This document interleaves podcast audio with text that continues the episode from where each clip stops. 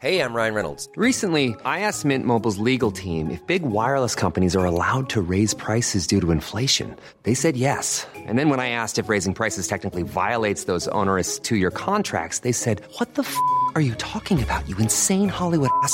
So to recap, we're cutting the price of Mint Unlimited from $30 a month to just $15 a month. Give it a try at mintmobile.com slash switch. $45 up front for three months plus taxes and fees. Promo rate for new customers for limited time. Unlimited more than 40 gigabytes per month. Slows. Full terms at mintmobile.com. Heraldo Podcast. Un lugar para tus oídos. Escucha la opinión de Sergio Sarmiento, quien te invita a reflexionar todos los días con la noticia del día.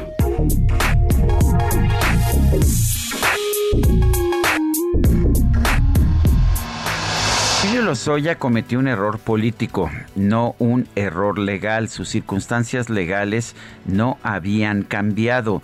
Realmente las mismas razones que se habían utilizado para permitirle enfrentar su juicio en libertad podrían haberse utilizado ayer, solo que se volvió un lastre, un lastre político para el gobierno de la República y sobre todo para la Fiscalía General de la República.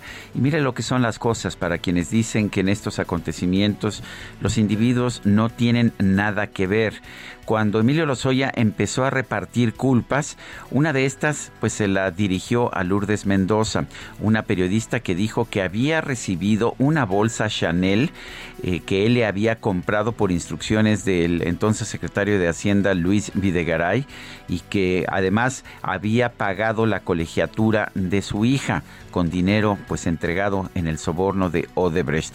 Lourdes Mendoza afirmó de manera muy vehemente que eso era fácil, que estaba siendo difamada, tanto ella como además dijo estaban afectando también la integridad de su hija.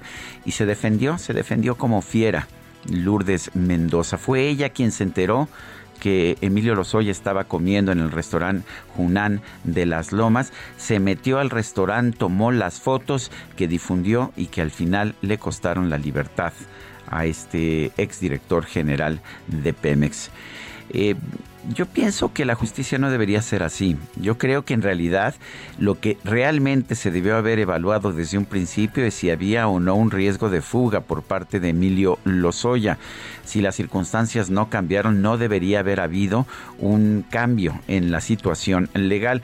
Como estoy convencido de que Rosario Robles no debería estar en la cárcel enfrentando su juicio, a pesar de que sí creo que debe estar siendo procesada por el tema de la estafa maestra, me parece que sería lo en el caso de Emilio Lozoya. Las decisiones no se deberían tomar por razones políticas las decisiones de los jueces, pero claramente estamos viviendo en un país con un muy débil Estado de Derecho en que pues la justicia es manipulada por propósitos políticos.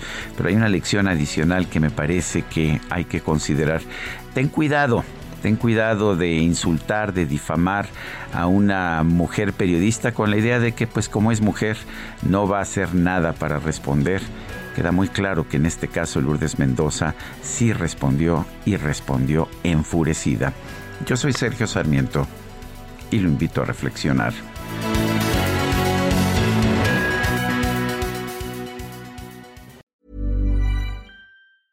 Even when we're on a budget, we still deserve nice things. Quince is a place to scoop up stunning high-end goods for 50 to 80% less than similar brands.